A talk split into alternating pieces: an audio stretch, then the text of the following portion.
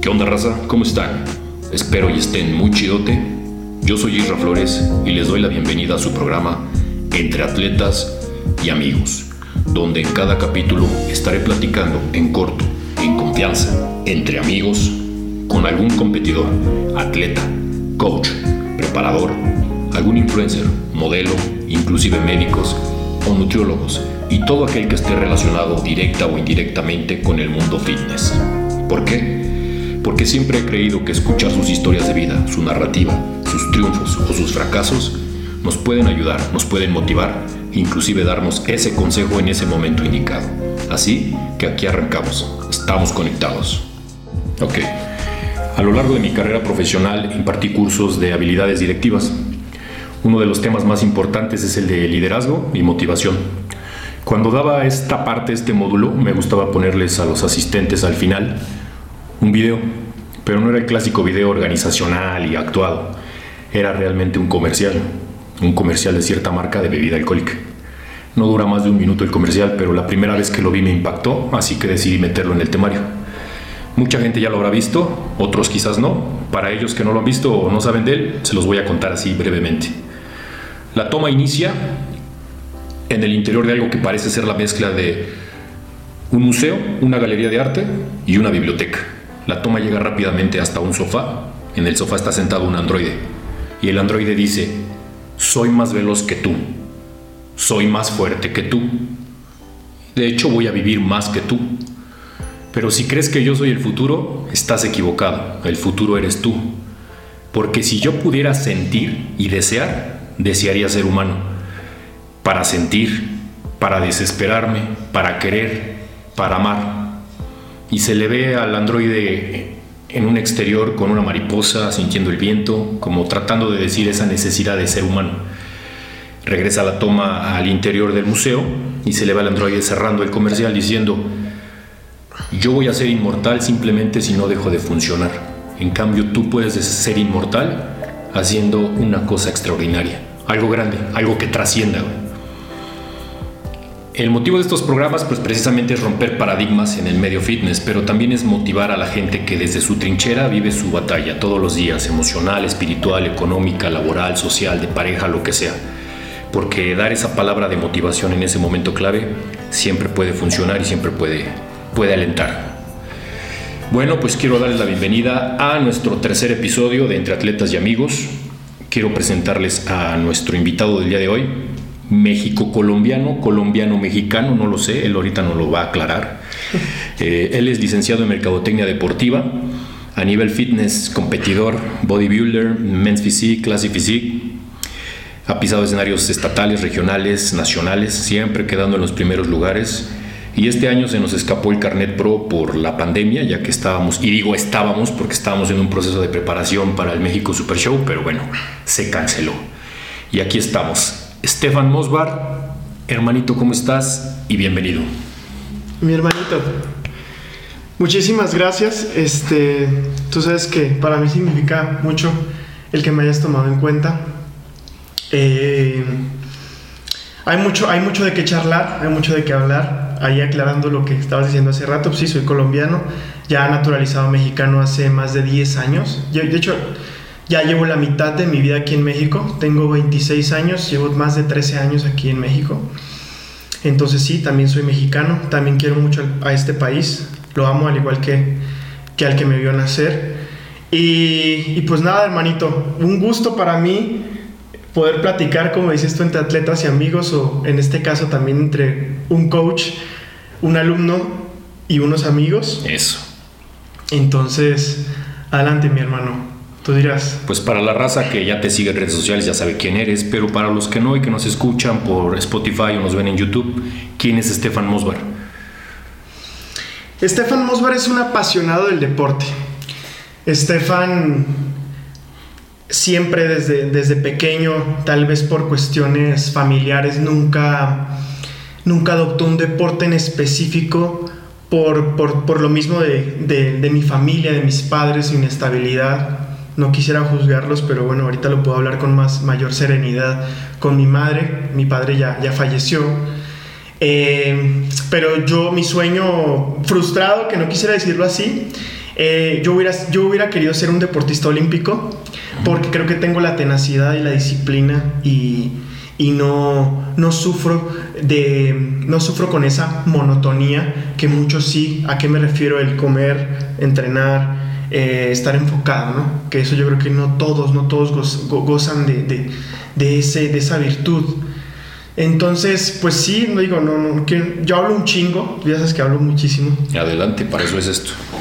Pero sí, Estefan es un, un, un, apasionado del deporte y que me estoy adelantando un poquito, pero que actualmente definitivamente quiere, quiere plasmar eso con, con la mayor ética y eh, hacia las demás personas que quieren, que quieren practicar el deporte que sea, porque amo todos los deportes, me encantan verlos.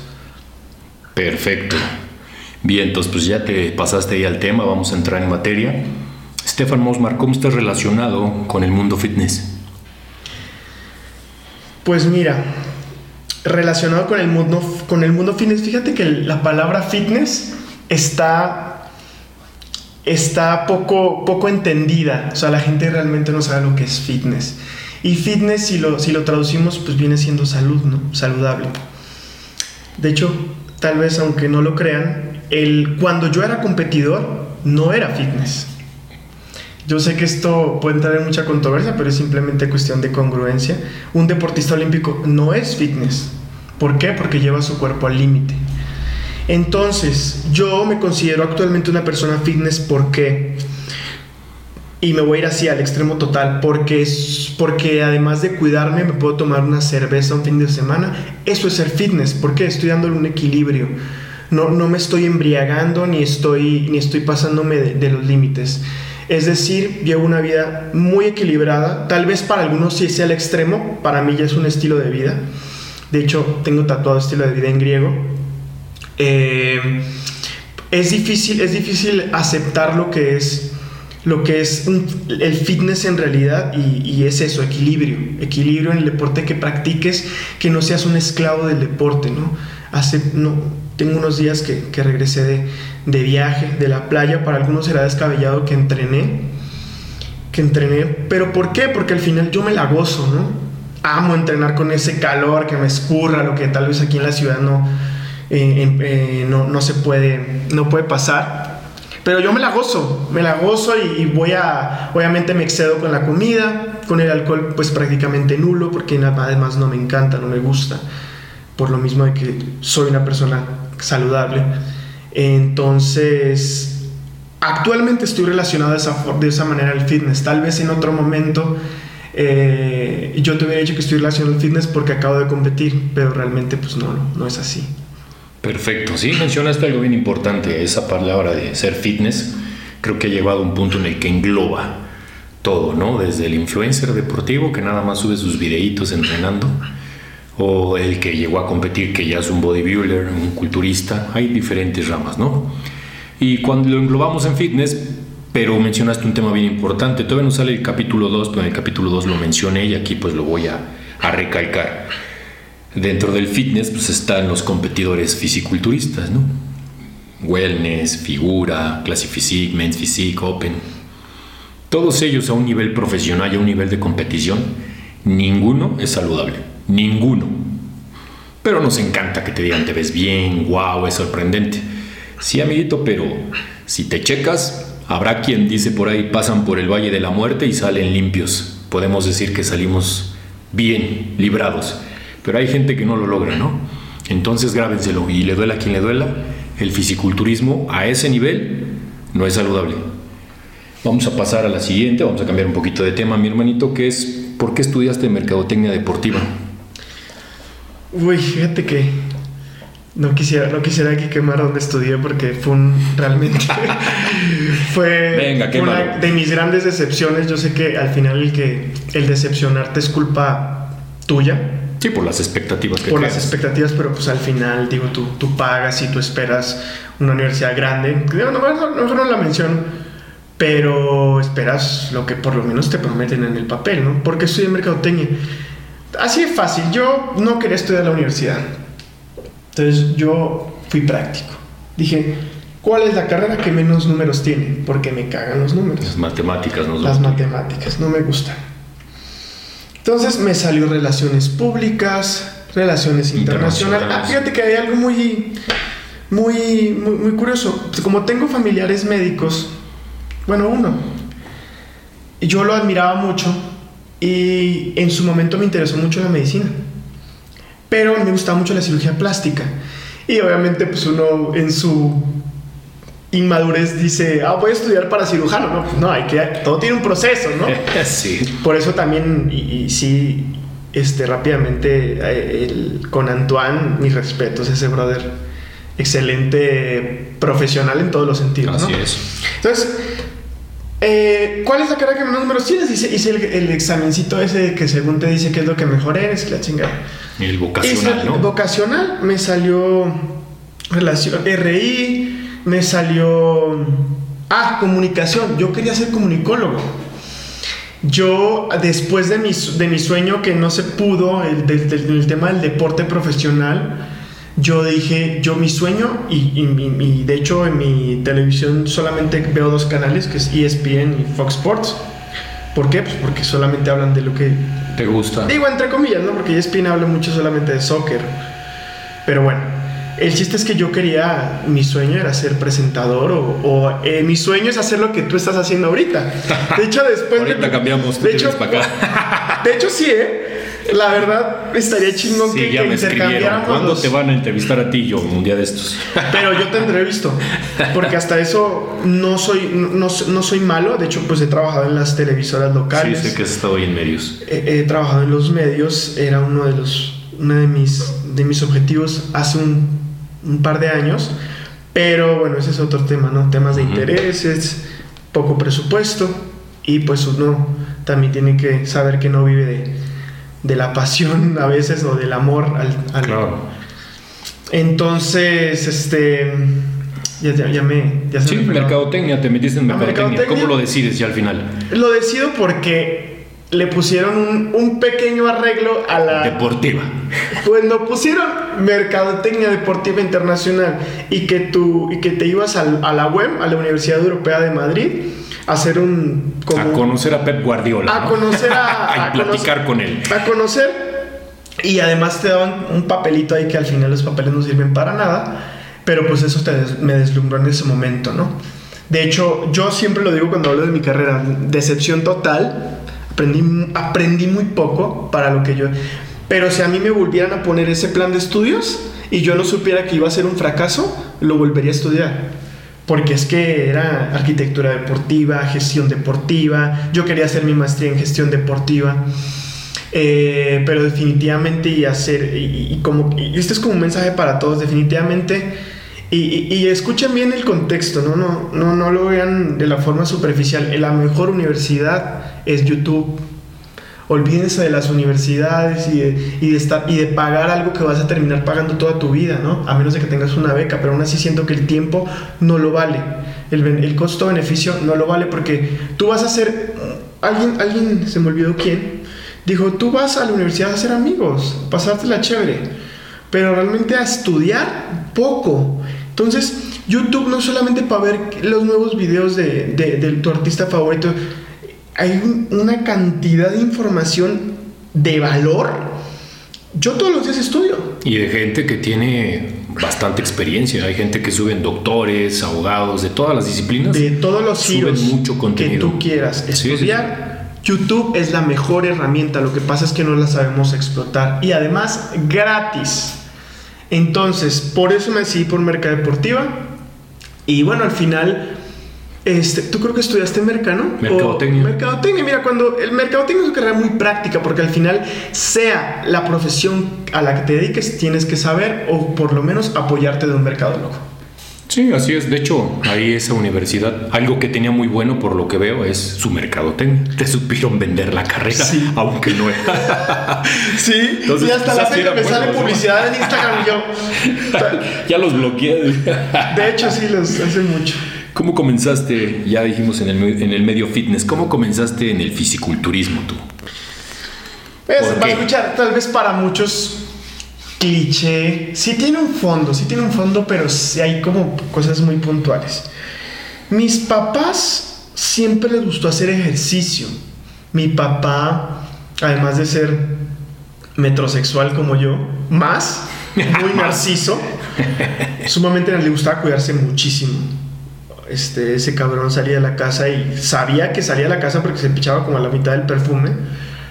Y bueno, más allá de lo que lo, lo, de afuera, pues también le gustaba cuidarse mucho. De hecho, mi papá no tomaba, ni fumaba, no tenía vicios, mi mamá menos. Mi mamá, de hecho, tiene 50 años, se ve mucho más joven porque nunca ha tenido un solo vicio. ¿Tú la conoces? Sí, la conozco, tengo el gusto y se ve muy joven. Se ve muy joven porque mi mamá ni siquiera se desvela. Ya se mama, pero bueno, cada quien, ¿no?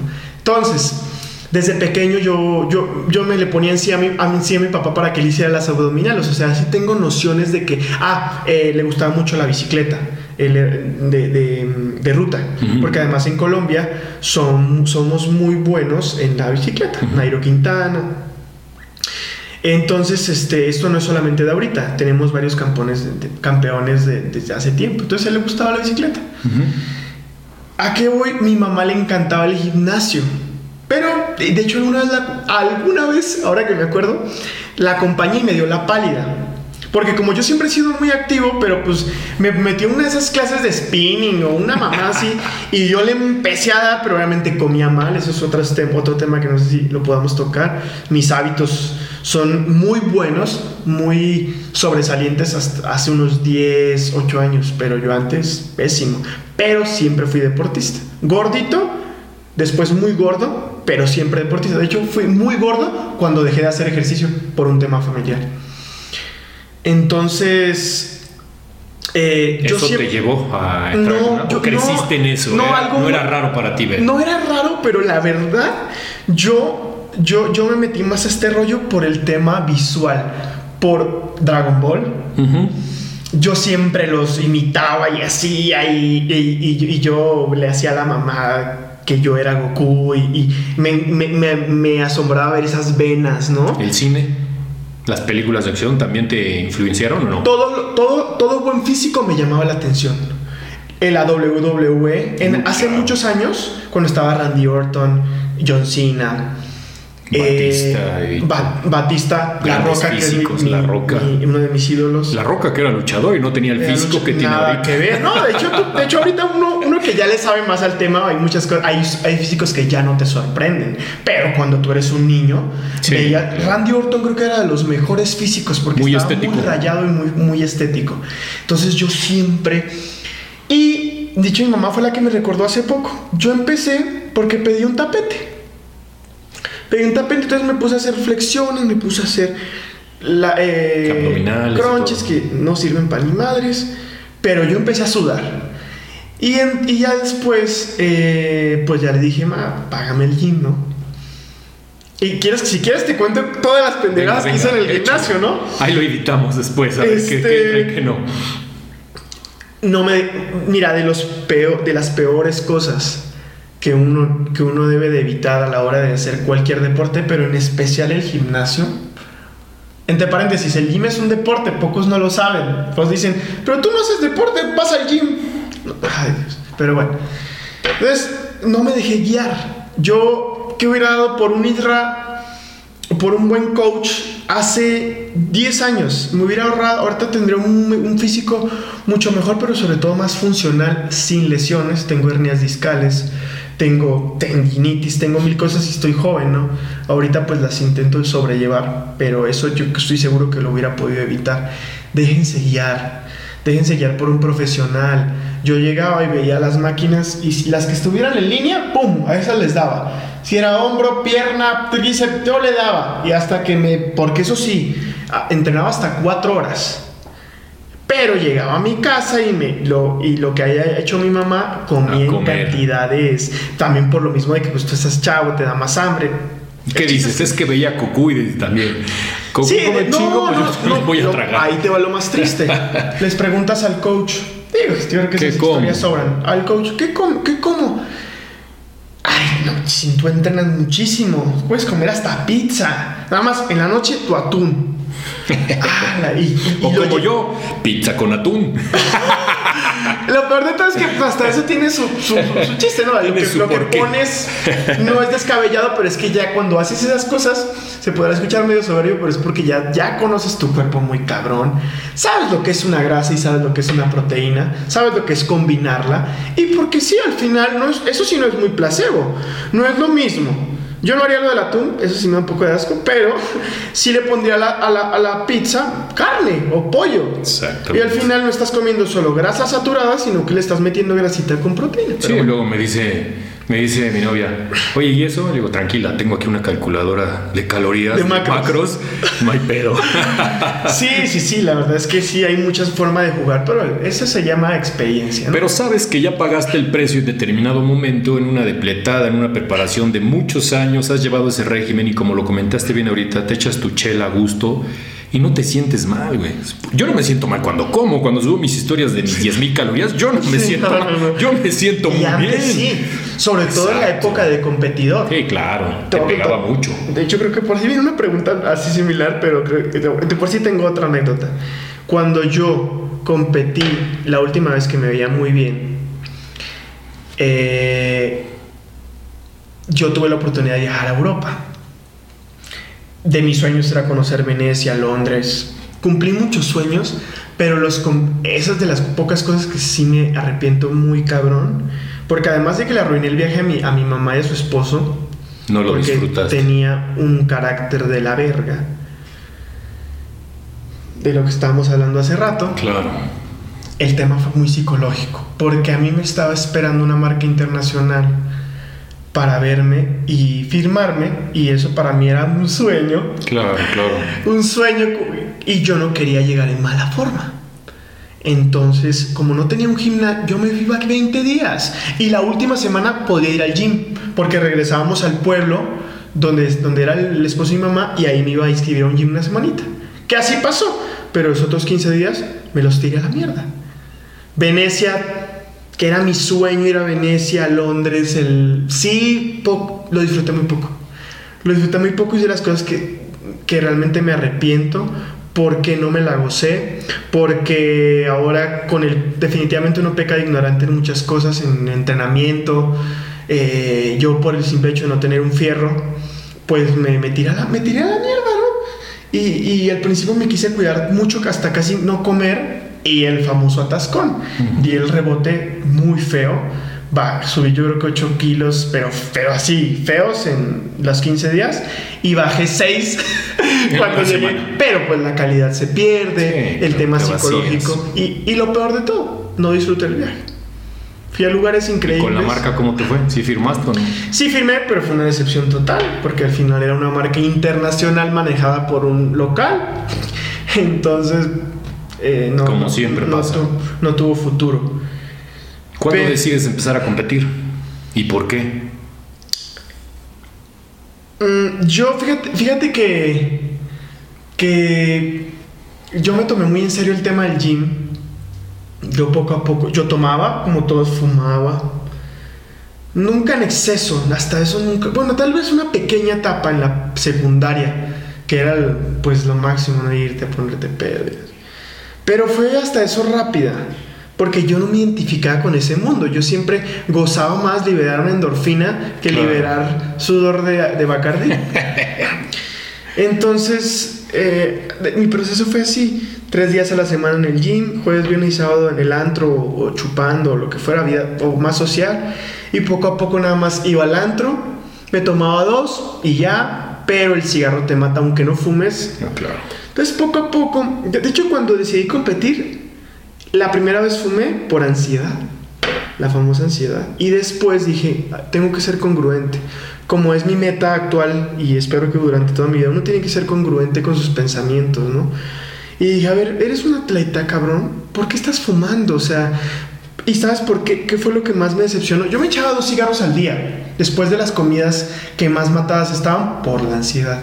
Pero cuando llego a la competencia y veo a sus ídolos de aquí locales fumando en el backstage, tal vez para algunos dirá, ay, güey, X, no. Para mí fue, uno, fue un trauma, ¿eh? Así te la pongo. Ver a gente, y aparte, mamadísima. Y de hecho no quiero decir el nombre porque pues no. Pero uno en especial me decepcionó demasiado porque de hecho era el más mamado. Y, y, y, y fumando. Y aparte fumando, no ni siquiera se salía porque hay unos que se salen, no son más decentes. Por eso, eso sí, eso sí no me importa. La federación es una basura. No sé si lo puedes poner, discúlpame. Pero todas las competencias locales son, son pésimas. ¿Por Son qué? ¿Por qué tienes esa impresión de... No, no es una impresión. Bueno, lo, vi- ¿por lo viví. Lo viví. Cuéntanos, lo cuéntanos. viví. Ya que tocaste Para el mí- tema, pues cuéntanos. Para mí es indignante Ujú. que te tengan como te tengan en un backstage. Eso es lo peor. Si nos queremos poner más quisquillosos, luces son una porquería. Organización, una porquería. Eh, cómo dejan fumar a los atletas solo porque tienen cierto rango a nivel local. Todavía les abren la puerta para que por detrás puedan fumar. Y no solo cigarro, ¿eh? Eh, está bien, lo, lo del tema del vino se ha venido acabando, entre comillas, porque hay unos que les vale madre, pero no puedes poner pedo o, o marihuano para, entre, para, para salir a un escenario. Te están Mm. faltando el respeto a ti y a los demás. No, no, vale, no vale lo que cuesta una inscripción.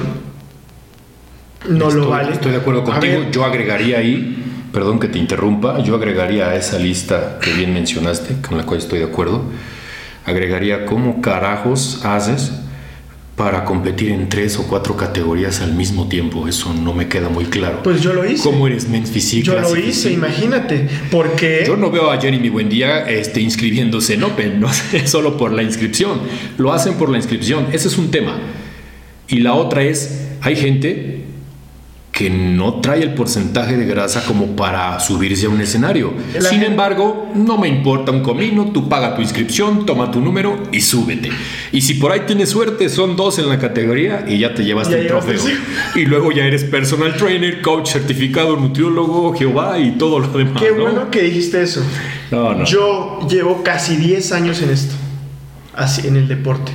Y yo tiene aproximadamente unos 5 que me atrevo a asesorar a alguien. Son muchos temas, ¿no?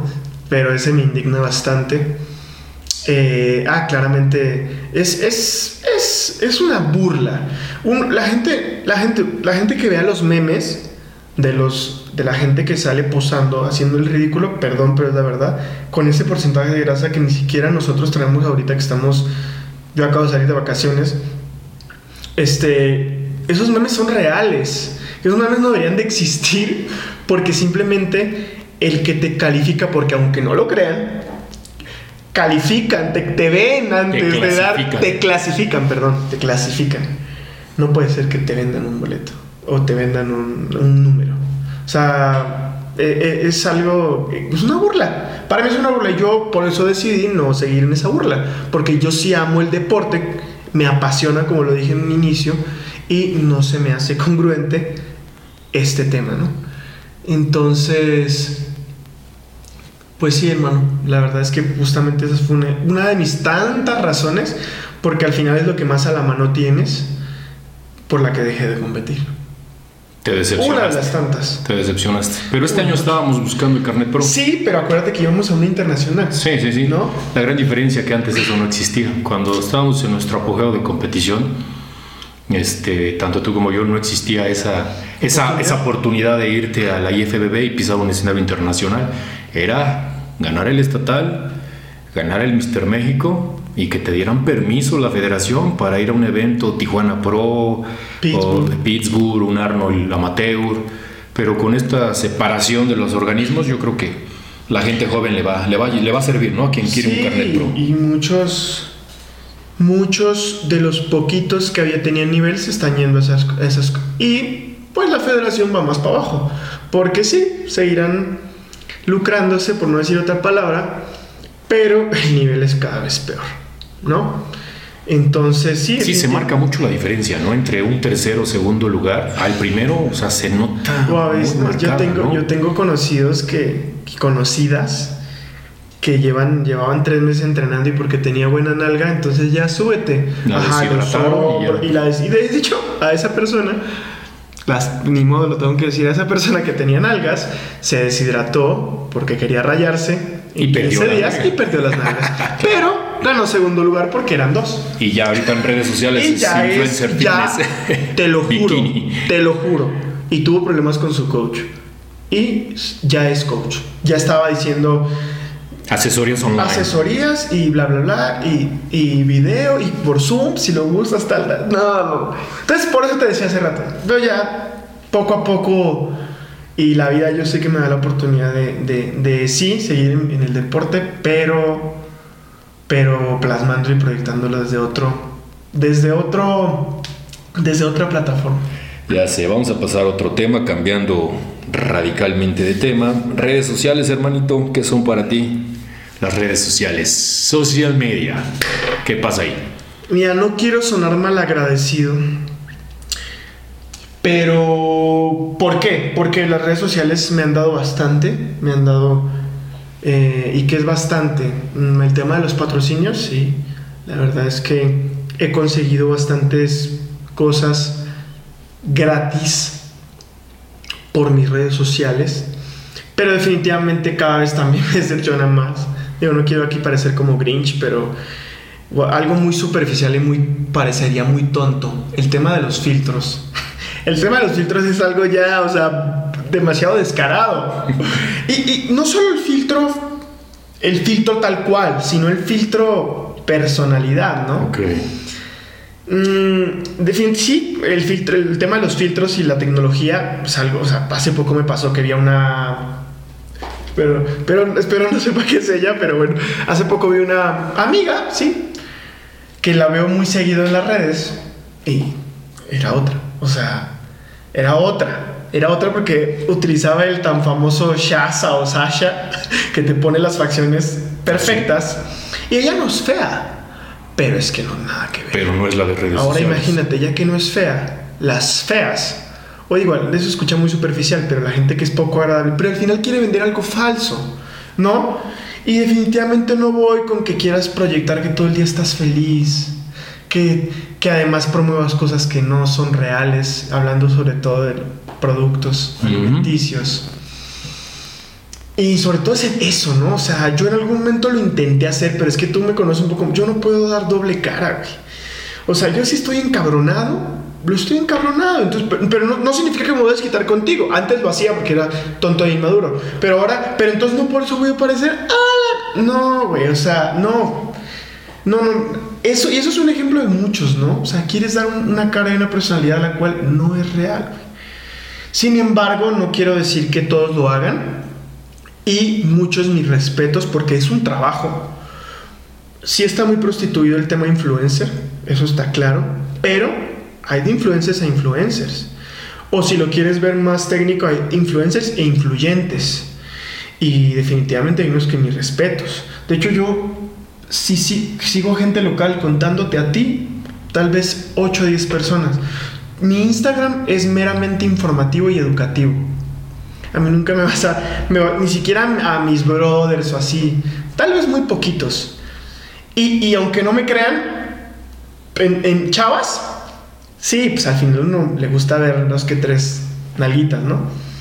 Pero el 80-90% de mis, de mis seguidos es gente que me aporta, que me, que me explica y que todos los días me, me puede educar nutricionalmente, noticias internacionales. Ahorita estoy un poquito int- intentar empaparme en política por cultura general porque yo no sabía nada.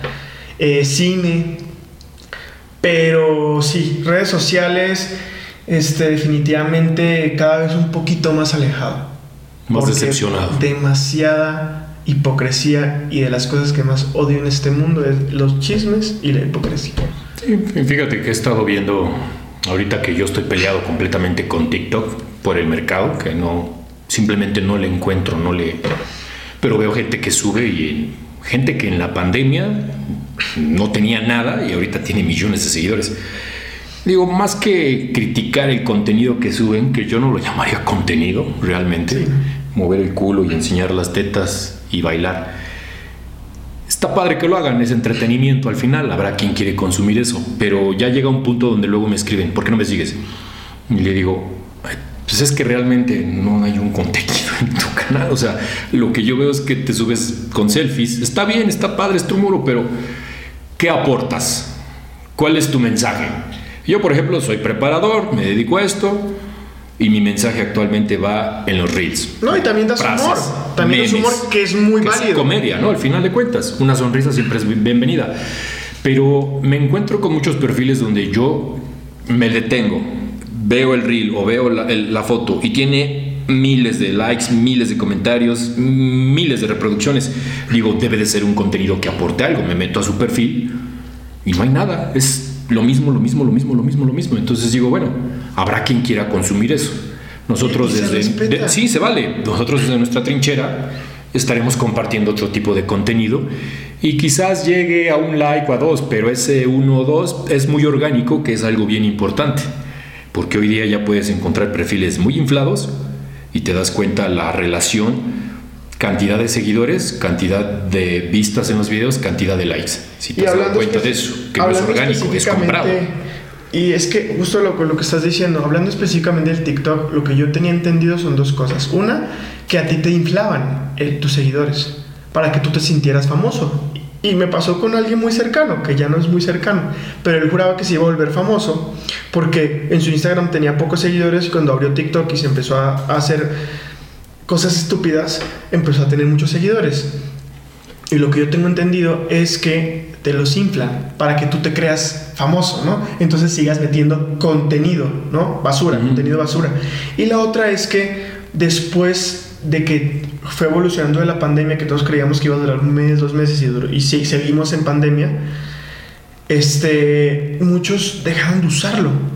Yo lo usé muy poco, más bien no lo usé, vi vi las tonterías y, esto, repito, yo no soy hipócrita, lo vi muy pocas veces, de hecho no tengo la aplicación ya, pero la gente está dejando de utilizarlo, hasta donde yo vi una noticia de un periódico muy famoso, porque ya la gente lo está tomando como una burla, porque no puede ser que estemos pasando por lo que estamos pasando y la gente se siga haciendo sus mamaditas con los lentes o... Eso es lo que yo tengo entendido.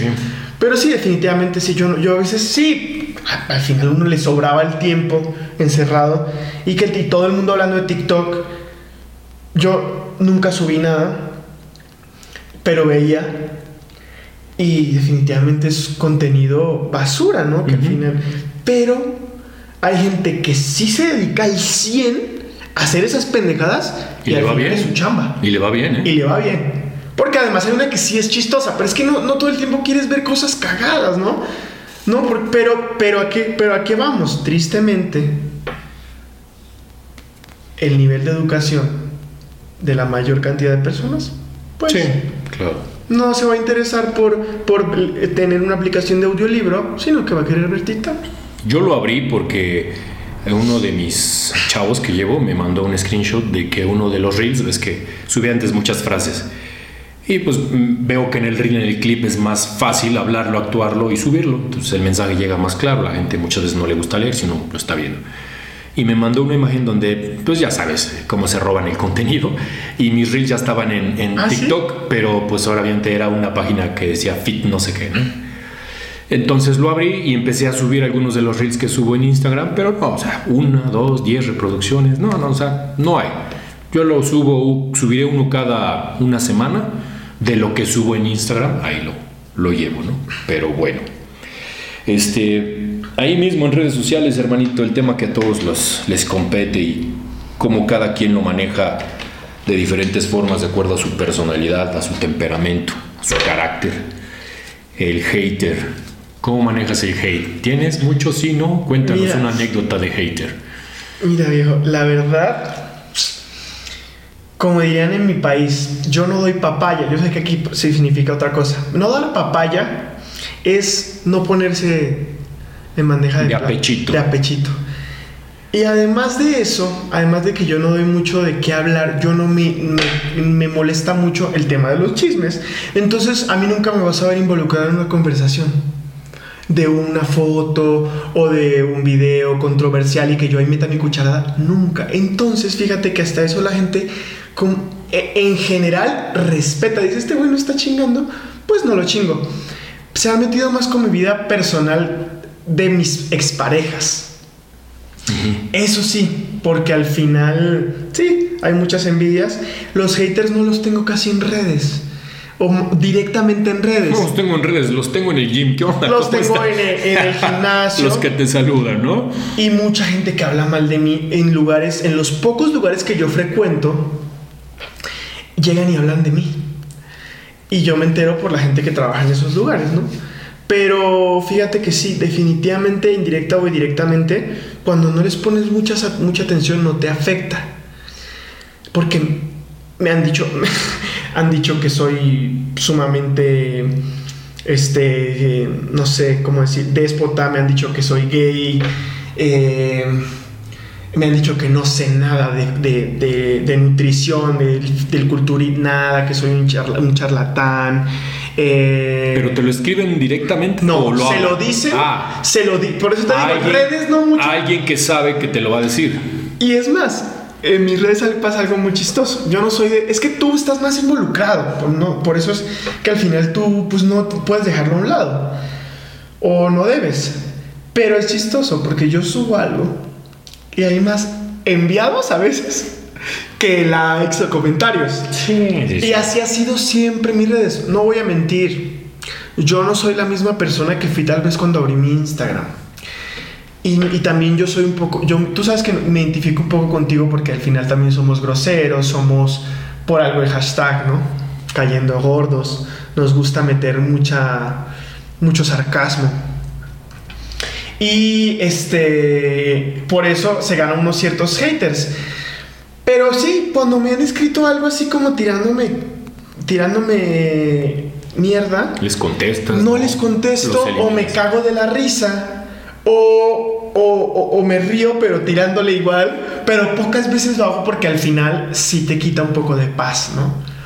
Entonces sí, definitivamente mis haters están... No, no se dejan, no se, no se dan, no, no se dejan ver en las mismas redes, sino que van y lo dicen a, a- a todo el mundo, ¿no? Al final yo digo, tal vez a muchos no les gusta lo que voy a decir, pero nunca me he identificado con este mundo, por lo menos lo, en el tema local de- del fitness. Definitivamente es triste uno, puta, sé que tal vez más de uno no le va a gustar lo que voy a decir, pero por muchas razones me gusta entrenar solo. Y una de ellas es, ¿qué tema de conversación vas a tener con un compañero de, de gimnasio? Mm. O un amigo. Porque al final yo amigos, esta mano me queda, me sobran los dedos. De suplementos, de chocho, de esteroides, de la vieja que pasó, porque esa es otra. Me encantan las mujeres, pero no voy a, a- a ligar al gimnasio. Nunca he sido de esos. No te voy a negar que si pasa una buena nalga la volteas a ver, pero yo sigo en mi rollo, ¿no? Entonces, definitivamente nunca me he identificado porque me he esforzado y definitivamente vengo de otro nivel de educación, el cual eh, me intento hasta la fecha rodear de la gente que realmente me aporte algo. O si no hay, no existe en este momento la persona, prefiero estar solo. Ujú. Entonces, sí, sí, sí, el, ya, el tema de los haters, sí, muy, muy... Se te muy- resbala. me resbala y son muy doble cara aparte, ¿no? Acuérdate que esos mismos haters son tus brothers. Eso tu- y tu bro, que les encanta decir, ¿qué onda, bro? A ver, Todos son tus bro, pero volteas y Ya sé. tras. Sabes que has madurado cuando ya tienes muchos conocidos, pero pocos amigos. Correcto, ahí. Bueno, vamos a cambiar de tema, mi hermanito. ¿Eres una persona de fe? Venga, suéltalo. Fíjate que por eso mismo decía hace rato que, digo, eso lo puse con el ejemplo del Instagram, pero obviamente lo hablo de manera general. Estefan no es el mismo de hace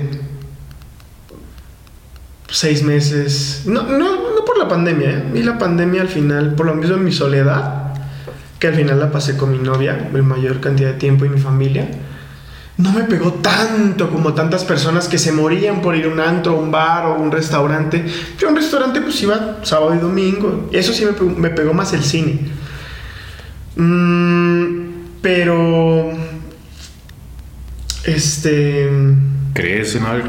¿Tienes una religión? Hasta, hace, un, hasta hace un tiempo, religión no, pero definitivamente eh, el tema de la fe la he venido trabajando. Eh, no te puedo decir que soy el mayor creyente del mundo porque te mentiría, pero definitivamente sería muy, seguiría, seguiría siendo muy soberbio si te digo que no creo en nada. Eh, esto, esto ocurrió hace, hace poco, pero sí, sí estoy intentando acercarme a Dios. ¿Qué te pasó? ¿Qué te hizo reflexionar eso? Algo en especial, creo que no. Simplemente el, definitivamente, pues mi mamá es la que más ha. Eh, cuando menos me, lo, me, lo, me lo. ¿Cómo se dice? Cuando ¿Te lo inculcó? Me lo inculcó porque al final mi familia toda es católica. Y yo iba a misa la de a huevo. Si no, ya sabes. Putazo, carnal. ¿Tu papá también era.? Mm, creyente, pero no iba a la iglesia. Eh. Y sigo diciendo mi mamá porque al final cuando menos me lo inculcó, pero ella muy a su modo, porque ella también ha evolucionado increíblemente, sobre todo en su manera de creer. Eh, yo siempre, hasta eso, he sido un chico, un, niño problema, como le decían antes, un niño rebelde, me corrieron de todas las escuelas, es otro tema. A lo que voy es que, por más cabrón que he sido, siempre he escuchado a mamá. Y entre esas cosas, eh, al escucharla y a seguir, al seguir sus consejos de todo tipo, eh, ha sido trabajar un tema con mi papá. Y eso fue de la mano cuando yo empecé a sanar cosas con mi papá al tema del con Dios. Eso ha ido como de la mano, ¿no? Y, y, bueno, tal vez a la gente que estemos en la misma sintonía, pero tú sabes que esto no se puede hablar con cualquiera, ¿no?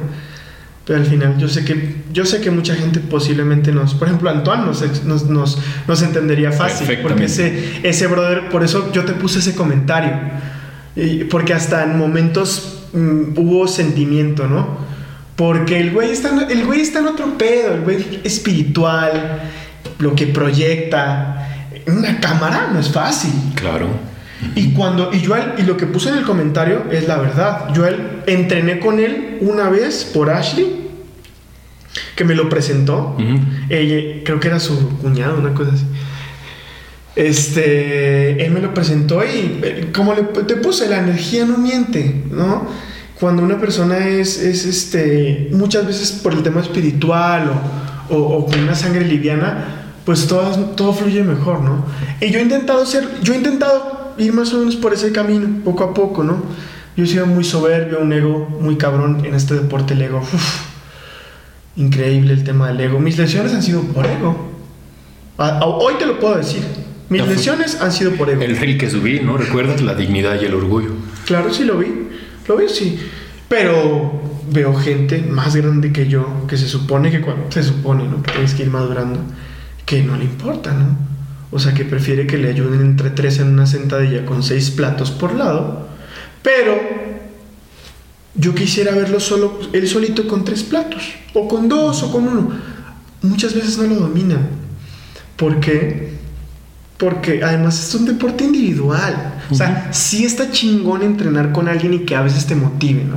Pero no me lo has preguntado y tal vez para terminar, de mis mayores fortalezas, creo que ya te lo había dicho alguna vez, es mi automotivación. Porque a mí no me tienen que decir, tú hoy me dije, yo, ¿qué te dije hoy? Tengo hueva de hacer pierna. Eso, es, eso es algo que muy rara vez me pasa. Pero a poco tú me dijiste, no, tú puedes. No, no, sí entrena. No, simplemente sabía que tenía que calentar un poco más porque ando, ando, andaba sobrecargado, calenté, me hice mi, mi, tema mental y le di en su madre las piernas, cabrón, porque es mi fortaleza, pero yo sé que las tengo que mantener siempre al 100. Entonces, entonces, empezaste a ser un hombre de fe recientemente. Poxy, sí, hace no mucho tiempo. ¿En qué estás creyendo? Pues una eh, deidad, una energía, el cosmos, en el, tema de destino. En, el tema de la energía, de que definitivamente hay alguien, hay alguien al que, al que tú debes de tener una buena relación, porque te nazca. Porque ese era el problema, ¿no? Y como te lo inculcan, y como yo he sido. Es una obligación. y, yo hasta la fecha se lo digo a mamá. Cuando tú. A, ver, a veces mi mamá ya se excede, ¿no? Cuando tú me repites y me dices algo mil veces, menos lo voy a hacer. Entonces, pues eso ya es un tema muy, ¿no? Sí, sí, sí. Entonces, eh, fue por una decisión propia. Dije, a ver, cabrón, o sea, si, si, si por este lado te está funcionando algo muy, que va muy de la mano a, ¿por qué no intentas agachar un poco la cabeza y te das cuenta que, que realmente hay que, es que no me gustaría decirlo de esa forma, pero sí, sí hay que ser más humildes sin dejar de caer gordo. No, que eso nunca. Eh, pero con el chingón. Porque al final no, no voy a, no por ser creyente, entonces voy a cambiar. Yo soy una persona que tengo muchas inseguridades, pero creo que también tengo muchas seguridades. Me considero una persona muy segura de sí misma. Y no porque sea una persona creyente me va a volver muy, muy vulnerable o muy pendejo. No, no. No, de hecho, de hecho hay, digo, a mí sabes que me ha encantado leer, me conoces y leo desde siempre. Y parte de lo que leí fueron las escrituras. Y de hecho hay partes donde dice que es un dios violento, un dios de guerreros, un dios... A mí me gusta ese, ¿sabes? Me gusta ese, el de los nórdicos, ¿no? De los vikingos que decían, la vida es un entrenamiento. Y cuando mueras, vas a, la guerra eterna, cabrón. Donde no te cansas, donde no duermes, donde no sangras, donde no mueres. O sea, pinche mentalidad. O sea, este es un entrenamiento donde te cansas, donde sangras, donde te enfermas.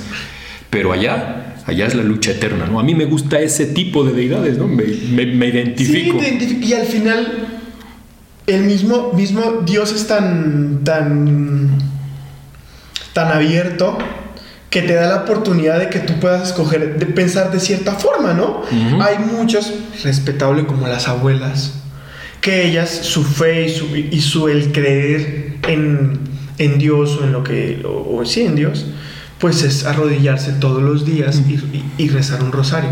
Respetable total, porque al final son personas que ya están grandes y hay que respetarlas, sean como sean, ¿no? A menos de que te quiten mucha energía, te distancias. Claro. Entonces, pero no, eso es lo que mi mamá ha entendido, por ejemplo. Digo, mi mamá se va a cagar de risa de que yo ando hablando de ella. Pero mi mamá ya no va a la iglesia. Mi mamá es católica. Y es una fe cabrona. Pero ya no va a la iglesia porque hay formas de comunicarse con Dios. Hay... Llegó un maestro a su vida. Ha evolucionado simplemente y se vale porque no y, los siempre dos vas a ayu- y pensar. los dos han ayudado mucho, ¿no? No, no piensas como niño ahora, ¿no? Has evolucionado y no nomás en el tema espiritual, yo creo que en todos los temas tienes que evolucionar, porque imagínate ser el mismo de hace 10, 15 años, pensando y actuando igual, sería, no, no habría experiencia, sería el mismo año repetido uno tras otro. Fíjate que yo era de los que decía, la gente no cambia. Y lo tenía así, el güey, perro pero- viejo no aprende nuevos trucos. Pero, pero bien, bien. Yo me, me montaba en mi macho, como dicen, y la gente no cambia. Y yo lo tenía tan claro. La mayoría quizás no, pero hay un grupo de gente Pero que sí cambiar, cambia. ¿no? Claro, por supuesto. Y, y- y si quieres adornarlo un poco más, lo que acabas de decir, adornarlo entre comillas, pues evolucionas, brother. Ujú. Puedes evolucionar, tal vez no cambiar de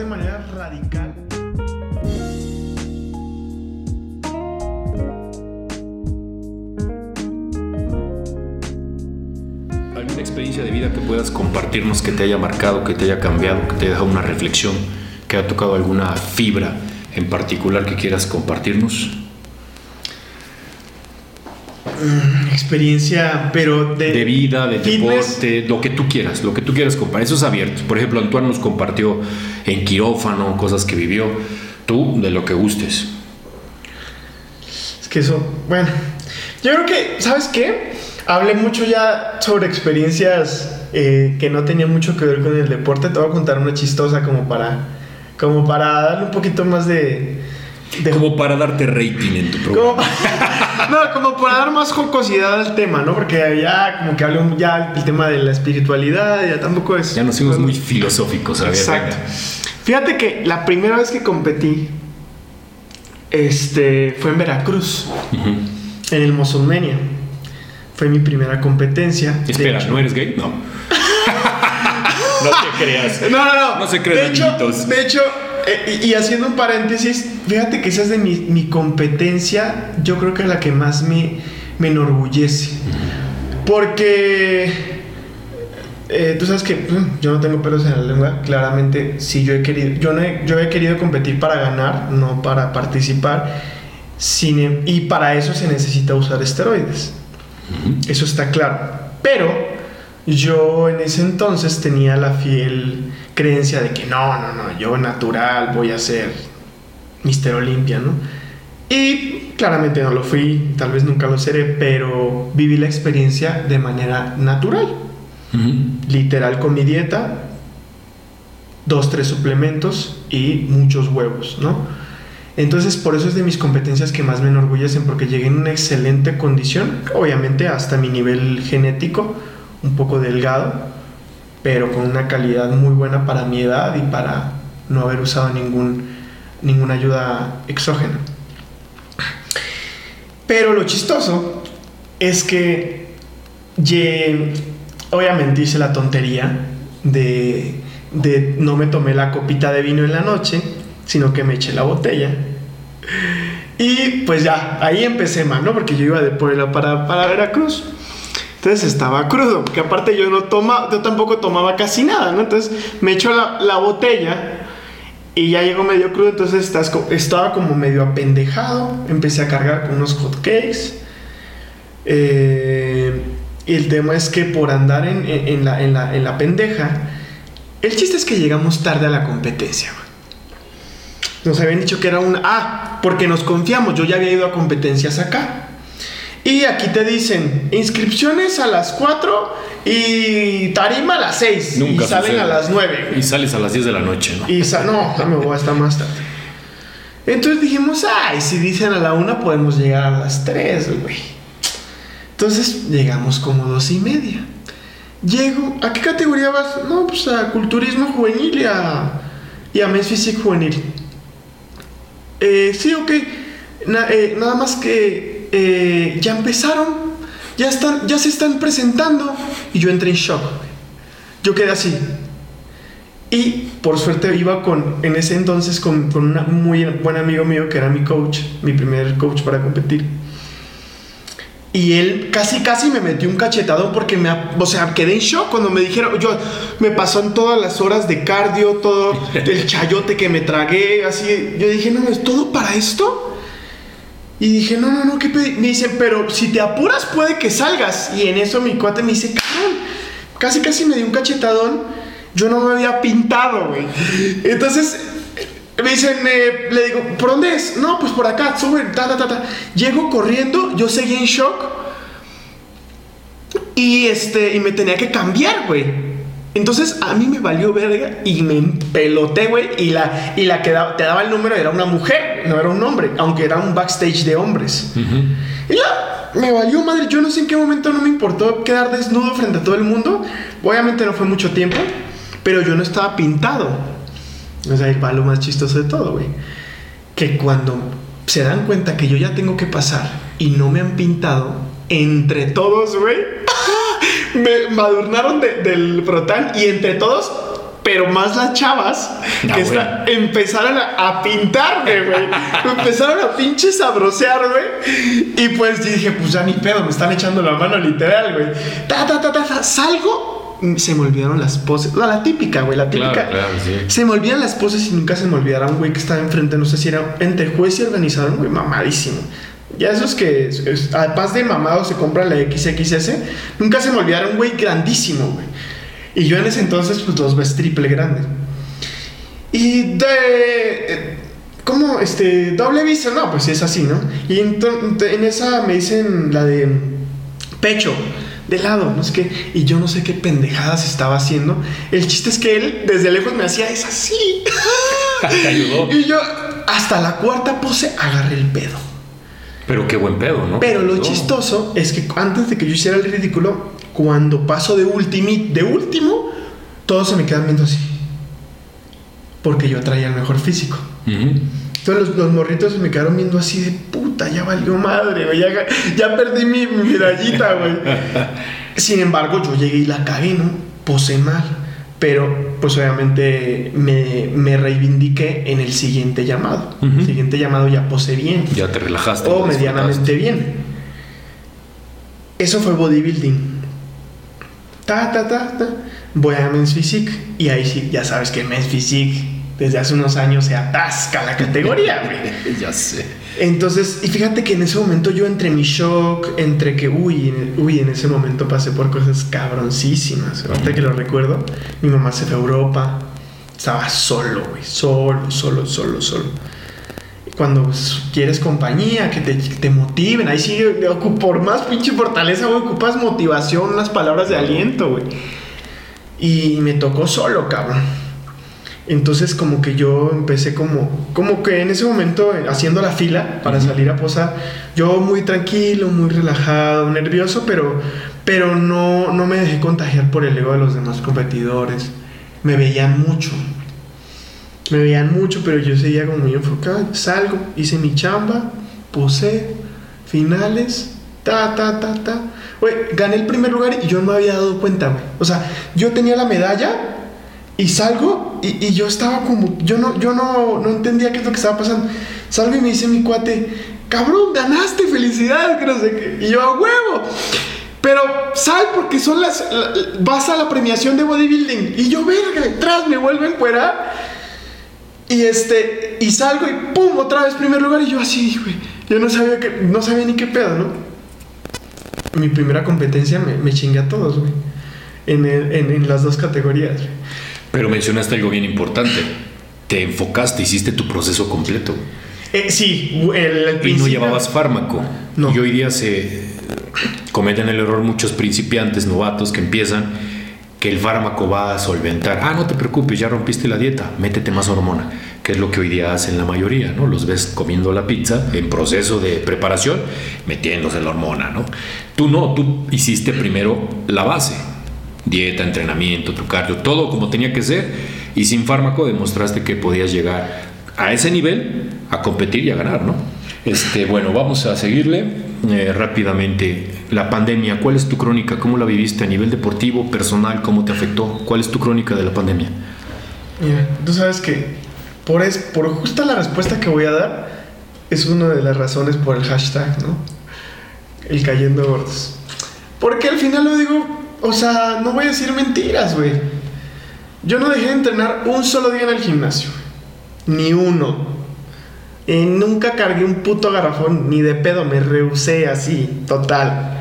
Porque yo amo el deporte que hago, ¿no? Porque sé que se puede hacer varias cosas en casa, pero difiero con la gente que, que dice que puedes progresar.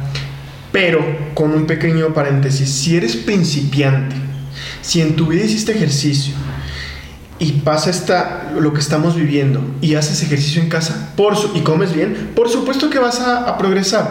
Pero nosotros que llevamos, bueno, tú llevas el doble que yo, yo que llevo casi 10 años entrenando, me pones a hacer las por lagartijas o cargar el sillón, pues obviamente no voy a progresar. Y yo estaba en un, a mí me tocó la pandemia en un proceso, en un proceso el cual a mí cargar garrafoncitos no me iba a ayudar. Entonces, Mm, en cuestión deportiva, eh, pues sí, la sufrí porque se me cerraron como cinco gimnasios. Estuve como en seis. Em, es que sí, yo siempre fui fiel o sigo siendo fiel creyente que definitivamente no quisiera ser radical con mi respuesta, pero definitivamente eh, la gente que se, está, que se muere o se está muriendo, yo sé que muchos no, no lo pensarán igual, pues es la gente que no es saludable es la gente que la gente que se murió así es porque ya era diabética, porque ya traía ya traía otras patologías, ¿no? Entonces, estoy yo yo me arriesgué, nunca negué el COVID como muchos, de hecho hay por ahí un influencer que se acaba de morir, mucho más importante, bueno, mucho más influyente que nosotros, con muchísimos más seguidores, se murió, pero también porque fue muy soberbio y siempre dijo que el COVID se lo pasaba por los huevos, ¿no? Que no existía. Entonces, de hecho, yo un momento en que lo llegué a dudar, pero yo nunca lo estuve divulgando, ¿no? Tú sabías el riesgo que corrías, pero tenías una meta, un objetivo. Además de que tenía una meta, yo no puedo vivir sin entrenar. No puedo vivir sin, sin, entrenar, sobre todo porque además hay otro detalle, amo comer, amamos, no comemos, tragamos. Es correcto. Entonces tenemos que sacarlo por algún lado, ¿no? Entonces, eh, no dejé de entrenar Mm, hasta la fecha no deja de, entrenar. Y por el otro lado, pues no, por el tema social no me pegó mucho, porque al final no tengo mucha vida social. Comentaste el cine, ¿no? El cine sí te. El cine sí, soy, a nosotros soy, soy amante al cine. Yo al cine iba solo muchas veces. Eh, bueno, con, con mis palomitas. Jumbo. Este. Entonces sí, eso sí lo extraño. De hecho, me voy a, para los que no se van, en Tlaxcala está abierto el cine. Sí, vi una historia que subiste que estabas en el cine y dije, ah, chinga, ¿dónde fue este cabrón? Y ya checamos y vi, no, pues quién sabe, aquí en Puebla no fue. ¿No sabes hasta la fecha no sabías? Bueno, ya sabes, hermano. Tlaxcala queda 40 minutos, de donde yo vivo queda 25. Entonces. Allá fue este, donde te fuiste a meter al cine. Sí. ¿Y qué tal la sala? ¿Bien? ¿Tranquilo? Tranquilo, tranquilo. Obviamente. Las medidas de seguridad. medidas de seguridad. Y además, pues muy respetable, la gente pues no, no se atasca porque se está cuidando. Y este, sin embargo, no es como que me la pase en Tlaxcala, porque no hay mucho que hacer, más que el cine. Entonces, sí, el, el cine lo, lo, lo, he extrañado mucho, pues al final no, todavía no tenemos. Y este, pues, yo no soy, tú sabes que yo soy, en eso somos un poco parecidos. Yo soy mucho más afectivo que tú, cabrón. Tú eres un pinche hielo. Pero yo también soy muy, muy, muy de mi barrera, mi espacio. Sin embargo, me da mucha tristeza el no poder a veces. Mi mamá es totalmente al contrario, ¿no? O mi familia, ¿no? A excepción de mi abuela. más afectiva. Más hermética. Pero en general mi familia es muy, muy afectiva, como dices tú.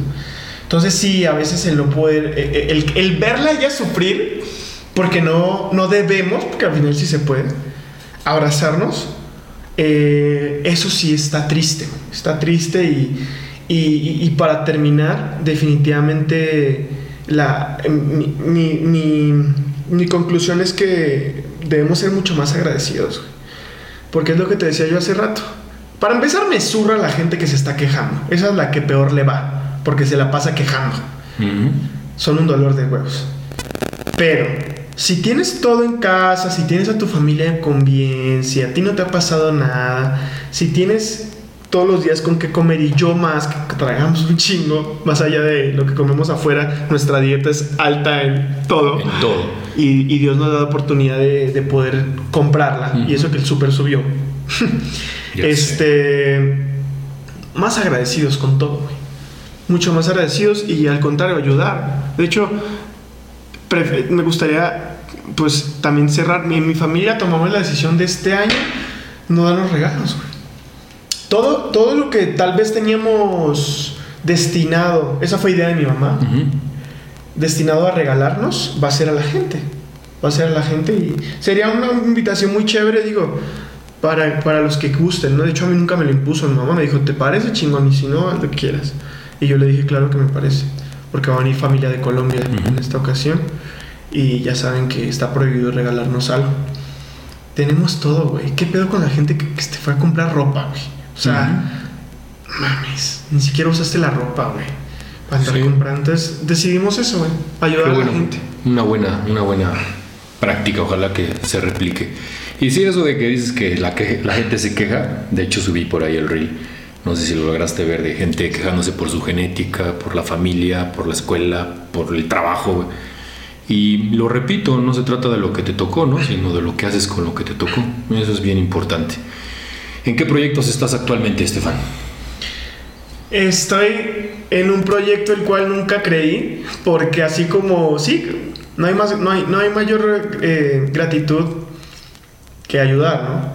Pero nunca he sido nada de, ni, de, temas verdes o ecologistas. y actualmente estoy en un, proyecto ecologista. No, no, quisiera hablar mucho más del tema porque pues al final es algo que está en proceso. Pero ahí en tus redes lo vas a estar compartiendo. Mm, tal vez no. no. Tal vez no. Tal vez no porque al final, además de que sí voy a estar un poquito, un poquito más privado de las redes, mis redes siempre han sido de, de deporte. Mis redes siempre han sido de deporte. De hecho, cuando pido, ya casi no lo hago, pero antes que hacía el tema de darme una pregunta, pedía de favor que no me preguntaran cosas personales. Porque al final, si fueran cosas personales nutritivas, chingón. Pero preguntan si, si vas a regresar con la ex, o, si, o si qué le hiciste a tal niña, o si es cierto. Nada, o pura porquería. Entonces, mis redes siempre espero que sean eh, siempre enfocadas al tema deportivo. Fuera de guion. A lo largo de la grabación del programa surgen pensamientos, reflexiones y anécdotas que compartimos tanto el invitado como un servidor y que están fuera de lo que se planeó en el guion original, pero con gusto se las comparto en esta sección que hemos llamado Fuera de guion. Pero sí, me quedo con, con e- ese, esa definición, me encantó, tal vez la estoy como que palabreando mucho, Pero la parafraseando, así, pero así sí, tal sí, cual. tal. Llegar al éxito es, es este, estando una vez en la cima, empezar a, a llevar a los tuyos, ¿no? Ujú. A los que también estuvieron contigo, ¿no? Porque al final muchos se quieren colgar de ese éxito. Así es. Sí, de hecho, de éxito hay muchas definiciones. Yo me identifico más con que el éxito no es una meta, es, es el trayecto. Yo reflexioné a un punto en el que levantarme, tener salud, hacer lo que me apasiona, que no me falte comida, ver a mis seres queridos, para mí es ser exitoso. Se puede hablar éxito de fama, que es diferente, éxito monetario, que es diferente. No estoy peleado con el dinero, al contrario, dicen que no compra la felicidad, pero cómo ayuda a alcanzarla. No lo es todo, pero sí ayuda. Entonces, en esa parte de éxito hay muchas definiciones. Yo la, yo la concibo como, como no, no un punto al que llegas. Yo el éxito es Un proceso. Sí, y, y disfrutar el viaje, disfrutar el trayecto, güey.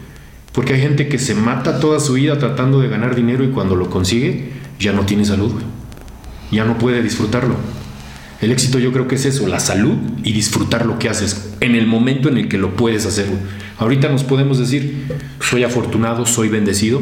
¿Y por qué no? Soy exitoso, ¿sabes? Porque hacemos lo que nos gusta y disfrutamos lo que hacemos. ¿Queremos más? Por supuesto que se puede querer más. Y no es malo querer más, güey. Porque te han dicho que no, no debes de ser soberbio y ser ambicioso. Ejemplo, ¿es malo viajar en transporte público? No, güey.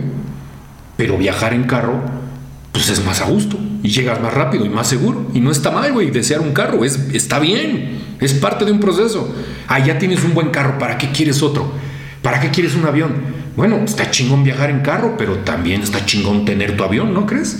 O sea, como que vas alcanzando ciertas metas y el éxito se debe de mantener en todo ese trayecto. Para mí es el trayecto y ser feliz con lo que haces, güey. Porque la gente, como dices, se queja mucho y es infeliz y puede tener, puede tener dinero y puede no ser exitosa, ¿eh? Que es otro tema. Pues cuando entra el tema de la felicidad, hay, hay, es un tema mucho de creencias, ¿no? Hay mucha gente con mentalidad pobre que, que para empezar cree que el dinero es malo.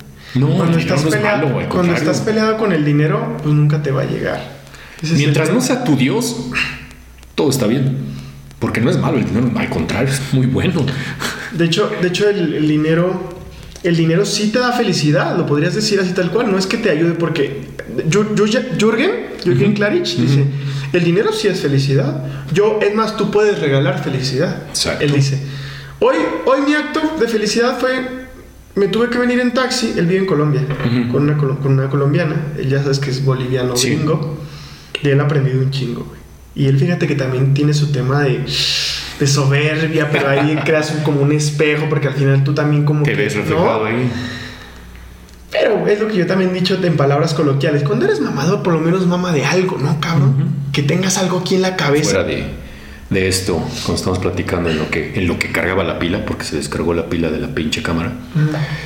Este, de los libros viejos que, que- que me tocaron, hay uno que, que te decía, ¿por qué ahorita emprender este proyecto? Y me decías, ¿por qué tardaste? ¿no? Y por qué veías que, que había quizás el potencial o el conocimiento, pero seguíamos estancados, ¿no? Y este, hay un excelente libro que ya, ya es muy viejo que se llama ¿Quién se llevó mi queso? No sé si lo has leído. Es una mamada, es un librito así, pero habla de la zona de confort, güey. Deberías de leerlo. Es más, ni tienes que leerlo, güey. Hay animaciones en YouTube, como bien mencionaste. Ya hay una animación digital ahí de, Ajá. dibujos animados del libro, güey. Porque el libro es una mamadita. Ah, no, creo que la, la animación sí la he visto, güey. Sí, a huevo. Cuatro personajes, dos Sí. humanos y dos ratones, güey. Sí, sí, sí, las he que, que encontraron un yacimiento de queso y todos los días caminan al lugar, ya sin tenis, relajados, porque saben dónde está el queso, güey. Están comiendo su pinche. Y los ratoncitos, pues traen sus tenis aquí, güey, por si se llega a acabar el queso, ¿no? Y un día se levantan y puro chile, se acabó el queso, ¿no? Y los ratones, pues se ponen sus tenis y salen a correr por el laberinto a buscar nuevo queso. Pero los humanos, uno de los dos, dice, ¿qué vamos a hacer? Y se empieza a quejar, güey, se acabó el queso, ¿no? se acabó el trabajo, se acabó la empresa, me despidieron, me dejó mi mujer y ahí, ahí engloba toda esa parte en la de que te quejas, te quejas, te quejas. Y el otro cabrón sale a buscar el queso, ¿no? Se aventura con miedo porque pues ya hacía mucho que no buscaba un trabajo, una pareja o emprendía un negocio y el güey va y busca otro queso, ¿no? Entonces me recordaste esa parte y la verdad fue esa, el despertarte un día y decir, pues creo que este queso ya se acabó, aunque no se ha acabado, tengo queso, pero quiero buscar otros quesos, ¿no? Quiero saber dónde hay otros yacimientos y diversificar. Hay, otro mundo, hay otro mundo. Diversificar. Hay, hay, forma de que te nutras con gente con experiencia, ¿no? O sea, al final lo que te decía de la gente con la que normalmente me rodeo, muy de lejitos, pero me rodeo, ¿no? Que no me puede, no me aporta. De hecho, algo muy personal, ¿no? Normalmente, normalmente mis parejas han sido más grandes que yo, tú lo sabes. ¿Por qué? Porque yo entré al mundo fitness a una edad donde, donde las niñas solo querían estar en el antro, güey. Yo creo que hasta mi edad, hasta mis veintipico, muchas siguen en el mismo. Todavía. Por eso es que mi, mi, actual pareja me lleva cierta cantidad de años por lo mismo, ¿no? Porque sea que ya, ya quemó esa etapa, o sea que simplemente siempre ha pensado un poco distinto, por eso mismo. Por eso mismo es que, pues siempre he buscado como otro, por eso es que al final esas personas que son, que son diferentes es difícil de encontrar, ¿no? No estoy diciendo que yo sea pues alguien, pues, eh, tan, tan distinto, ¿no? Pero definitivamente sí busco algo... Pero has evolucionado y sigues evolucionando. Sí. Pues como decíamos, ¿no? Trascender, como decimos al principio de la historia, dejar un legado, güey. O lo que le dije a Antoine, de la negación a la muerte, güey dejar algo, ¿no? Que las generaciones después se acuerden de tu trabajo, de lo que hiciste y sería padre. O lo que dijiste del brother que quedó vegetal. Ah, de la escafandra y la mariposa. pendejo cuando ves eso, güey. Parpadeando escribió un libro, creo que... No recuerdo el nombre, ahí por ahí lo pueden buscar en, en Wikipedia, güey, pero creo que el vato dijo dos o tres palabras por minuto. O sea, con lo del párpado escribió dos o tres palabras por minuto. Imagínate cuánto se tardó, güey. Ya murió, ¿eh? Ya murió. Es una autobiografía, de hecho, el libro, güey. ¿Ah, sí? Sí, ya murió el vato. Francés, sí, sí, francés. y eso es un extremo, no es un fenómeno. Pero si nos vamos al deporte, pues cuántos deportistas paralímpicos. Eso es tener huevos, güey que, que, que, quedes una extremidad y que digas, me paro y voy a entrenar al deporte que sea. No, y por eso nos gusta yo creo que el cine, porque cuenta tantas historias basadas en, en la vida real. ¿Cuántas historias no hemos visto? Por ejemplo, esa de Hurricane Rube, el boxeador, güey, que hace Denzel Washington, no sé si la viste que es víctima del racismo y en la cárcel ¿qué hace? Estudia derecho y se mete a filosofía. O decides, o te tiras a la mierda o realmente o realmente tomas el camino de, de, de, hacerte, o sea, de, realmente aprender algo, ¿no? De, la frase de Rocky que le dice a su hijo, cabrón, ya grande. Cuando Ayer le dice, la vi. Cuando le dice, nadie golpea más duro que, que, la vida, la vida golpea más duro que yo y te va a poner de rodillas y te vas a tirar y no puedes andar por el mundo echándole la culpa a tu papá, a tu mamá, a la vida. Ayer la vi, Ayer la vi, le dije, le dije a, a, a mi novia, le dije, este, pero al final ya sabes, el hombre, ¿no? Güey, a mí esas películas me hacen llorar siempre.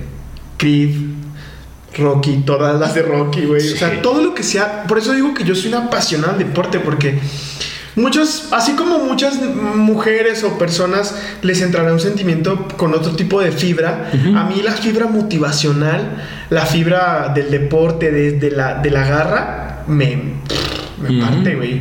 Y yo puedo ver, o la de Crita, bueno, estoy, diciendo películas muy nuevas, pero como para que la gente también agarre la onda. Pero la, la de Rocky ayer le dije, no, no lo voy a ver porque, porque voy a llorar. No quiero que me veas llorar. y claramente se me salió dos que tres lágrimas, pero, la, pero pocos tenemos esas fibras. La gente no entiende por qué a veces ven a, a Silvestre Stallone como como alguien ya que quedó sus últimas películas de Rambo, pero Stallone es un ejemplo de éxito y de perseverancia, cabrón. Por eso vi un pedazo, un extracto de cuando gana el Oscar, que sube y, recibe el Oscar y, dice, este Oscar es para todos los Rockies del mundo. Ah, sí. Y la gente no entiende cuáles son los Rockies de todos los Rockies del mundo, güey. Sí, los que realmente luchan, ¿no? Los que todos los días se levantan, cabrón. Apenas estaba leyendo un fragmento igual, hablando de box, de Mike Tyson, güey, cuando le preguntaron, ¿por qué te levantas a las 4 de la madrugada a correr, cabrón? En preparación. Y dijo, no sé, pero ese sentimiento de saber que mi oponente está durmiendo y yo estoy entrenando, cabrón, me da una ventaja. O sea, es pinche mentalidad, cabrón. ¿Estás de acuerdo? Y el tema del dinero, todo es mental, cabrón. Sí, sí, sí. Las creencias, lo que estoy leyendo ahorita habla de creencias y mentalidad. Creencias y mentalidad. O sea, todos nos. El tema de de cómo te criaron, ¿no? Yo al fin, al, ahorita ya con mi mamá tengo una comunicación, fíjate que también la, la comunicación con mi mamá ha mejorado. Mi mamá, yo la amo y la adoro, pero somos el agua y el aceite y siempre nos agarramos, pero feo, güey. O sea, eran discusiones muy fuertes. Y ahorita es distinto. Y entre esas cosas, pues, peleamos mucho porque yo, yo, igual que tú, güey, pues nunca he querido ser un empleado, güey. Eh, eh, eso sí es muy millennial, la verdad. Eso es muy de, un pensamiento contemporáneo. Nuevo. Pero tienes que tener bases, ¿no? No puedes decir, ah, no quiero trabajar y quiero estar de pinche huevón, ¿no? Y tiene que haber ciertas circunstancias también para que lo consigas. O sea, se tienen que presentar ciertas situaciones, ¿no? Porque luego hay quien ya quiere, sin experiencia laboral, sin haber hecho nada, ya quiere emprender y todo. Y se vale, ¿eh? Porque hay gente que lo ha hecho. Y fíjate que yo pero no hay que irse al extremo. Lo que acabas de decir, el libro que también estoy leyendo dice, si parte del proceso es que seas empleado, vívelo. Así es, y aprende. Vívelo, aprende, rómpete la madre y sin perder el objetivo de hacer lo que tu sueño o lo, que tengas en mente, ¿no? Pero, pero antes, además de que no tenía ese panorama eh, y era más inmaduro, pues yo chocaba mucho con mi mamá por el tema de las creencias, porque al final yo le decía gritando muchas veces, mamá, es que tú quieres que si tú un día no me ves con un portafolio saliendo con camisa, tú no vas a estar feliz. Sí, la clásica. Y, y, pues obviamente ya intentaba adornarla, pero, pero con sus con su lenguaje no verbal o lo que me decía, me, decía, sí, sí, a huevo.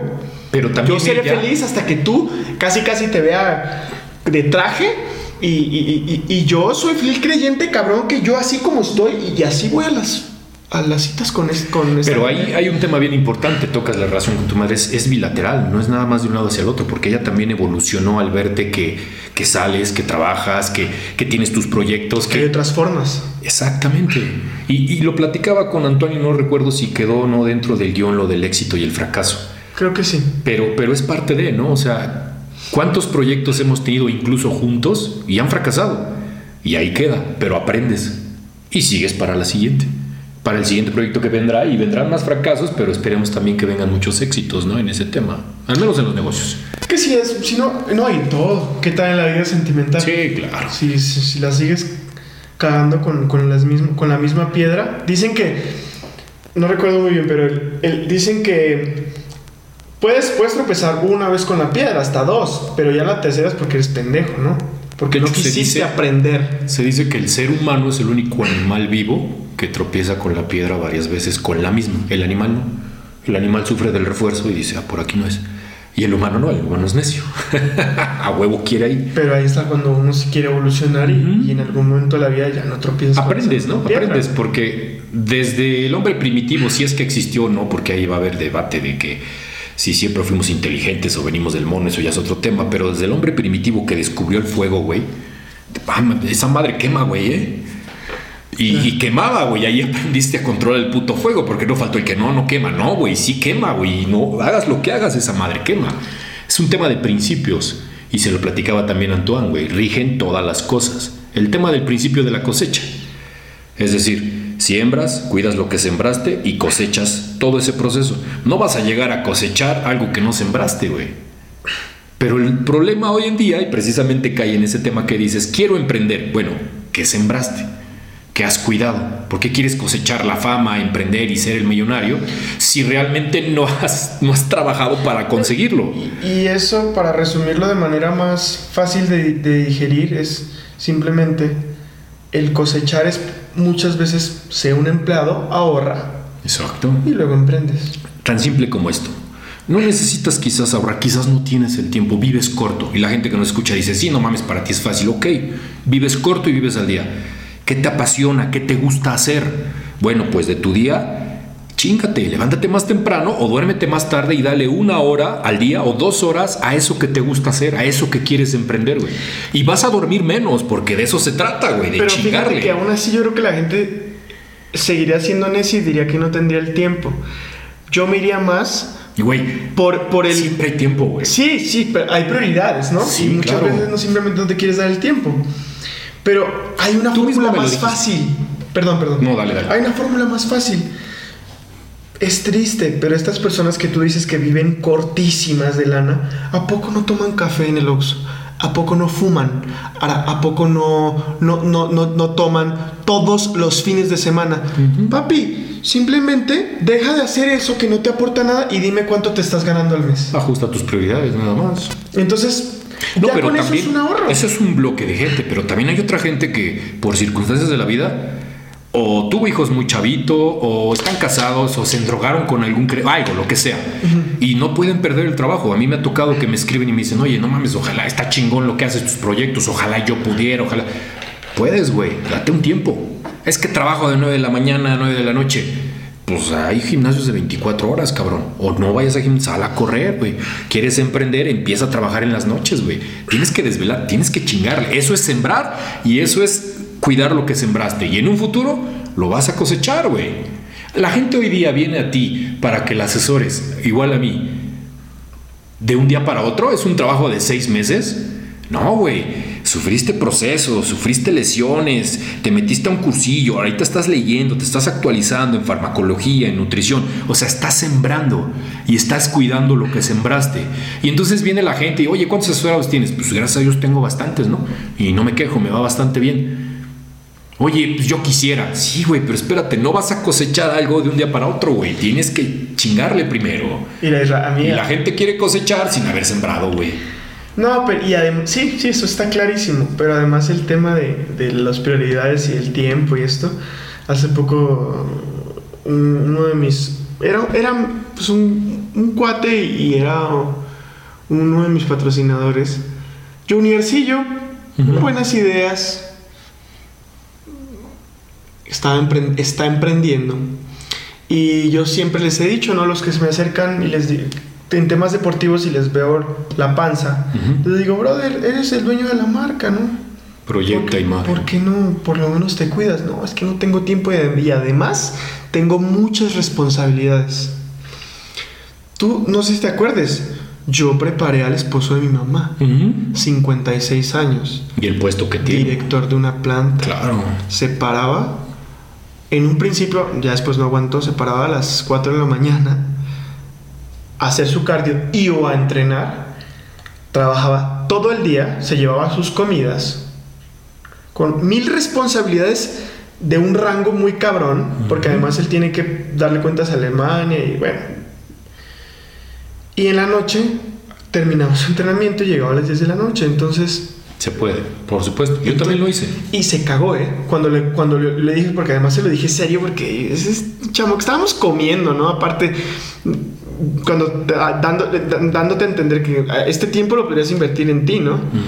Y le cuento la historia y, y se, no, y es de esos soberbios de, de que difícilmente se queda callado. Y, y después como que con su, con, su, con su actitud me dio a entender, sí, tienes razón, o sea, sí soy un pendejo, o sea, lo que me estás diciendo, digo, hay que tener los huevos. Ujú. Porque además también lo, lo, lo, lo preparé natural. Y se veía... Claro, y se increíble. puede. Digo, a mí me preguntan, ¿cómo hiciste? Pues igual, fue una historia muy similar. Director de operaciones, 4.000 empleados, ¿qué tenía que hacer? Entrenaba a la una de la mañana. Llegaba en la noche de la oficina, 9, 10 de la noche, a cocinar todas las comidas. Me iba a entrenar una de la madrugada, Snap Fitness, ese que pasabas tu tarjetita. 400, sí. Entrenaba tranquilo, 3, 4 de la mañana, ya estaba en cama para irme a las 9 de la mañana a la oficina. Durante 7 años de competidor que estuve. Intent- Pero ¿por qué? ¿Por qué lo haces? Me decía el director. ¿Para qué vas si te rompes la madre? Y si puedes comer, puedes tomar, puedes irte de vacaciones. ¿Por qué? ¿Por qué te rompes la Porque me mama, güey, me apasiona, güey. Me gusta esa sensación de estar en el escenario, de sentirme así, que lo logré, güey. Cosas que yo cuando era niño lo veía como, wow, jamás estaré así, güey. Y no nomás estuve así, lo dominé y, entendí por qué y el proceso y todo. Y hace rato se me escapó decirte, pero mencionaste bien al tema de, los niveles pro, ¿no? De cómo se ven, cómo están y, cómo proyectan en redes una, una, realidad que no es y te quieren engañar, ¿no? Y, y siempre se lo dije a la gente de confianza. El secreto de los pro es negar rotundamente que hacen y que usan todo eso que todos usan y que todos hacen. Hablamos de fármaco, hablamos de diurético, hablamos de todo ese proceso de depletada, ¿no? Muchas más cosas. pero, pero no, no, no. Dicen que no, que no lo ocupan, ¿no? Que no, que no lo hacen, ¿no? Sería, por este medio también estaría chino que al final yo sé que muchos, tal vez no te la darán el like o el buen comentario, pero como te decía, ¿no? Hay muchos que sí les gusta nada más ver, ¿no? Y, y, se los decimos con mucha humildad, este, sean más sensatos con, con sus alumnos, ¿no? Este, no se trata solo de copiar el, ciclito, ¿no? Que te pasaron dándole screenshot al programa de, cualquier persona, de cualquier entrenador. Explícale que es un Winstroll, explícale que es un, un, una boldenona, sus, reales efectos secundarios, ¿no? O sea, y, mi, y mi conclusión, para que ustedes más o menos den una idea, es y eso ya yéndome muy, muy dócil. Si no vas a competir, no vale la pena ciclarte. Exactamente. Y si no vas a competir mirando a que otra cosa, sé, sensato contigo mismo, ¿no? Si tienes cuerpo de perro, si realmente estás, si sabes que no más no, carnal, te puede, te puede, te puede entrenar Phil Heath o el mismo Honey Rambo, pero no vas a dar porque no somos una raza tan pura como, como muchos otros, ¿no? Eso hace poco lo decía un entrenador, no sé si viste el genética. El tema de la genética, ¿no? Entonces, bueno, para no desviarme mucho, no se metan fármaco si por lo menos no saben todo lo que conlleva. El eje nunca va a ser el mismo en la primer piquete de testosterona que te metas. Entonces, si tú estás dispuesto, a cumplir ese riesgo, hazlo. Pero además, investiga qué es eso. Investiga. Investiga lo que aparte te puede repercutir hasta con tu pareja. Ya sé. Pues este, un mensaje final de despedida. ¿O hasta ahí quedas bien? No, mi hermano, pues muchas gracias, carnal. Muchas gracias porque yo vengo con gusto.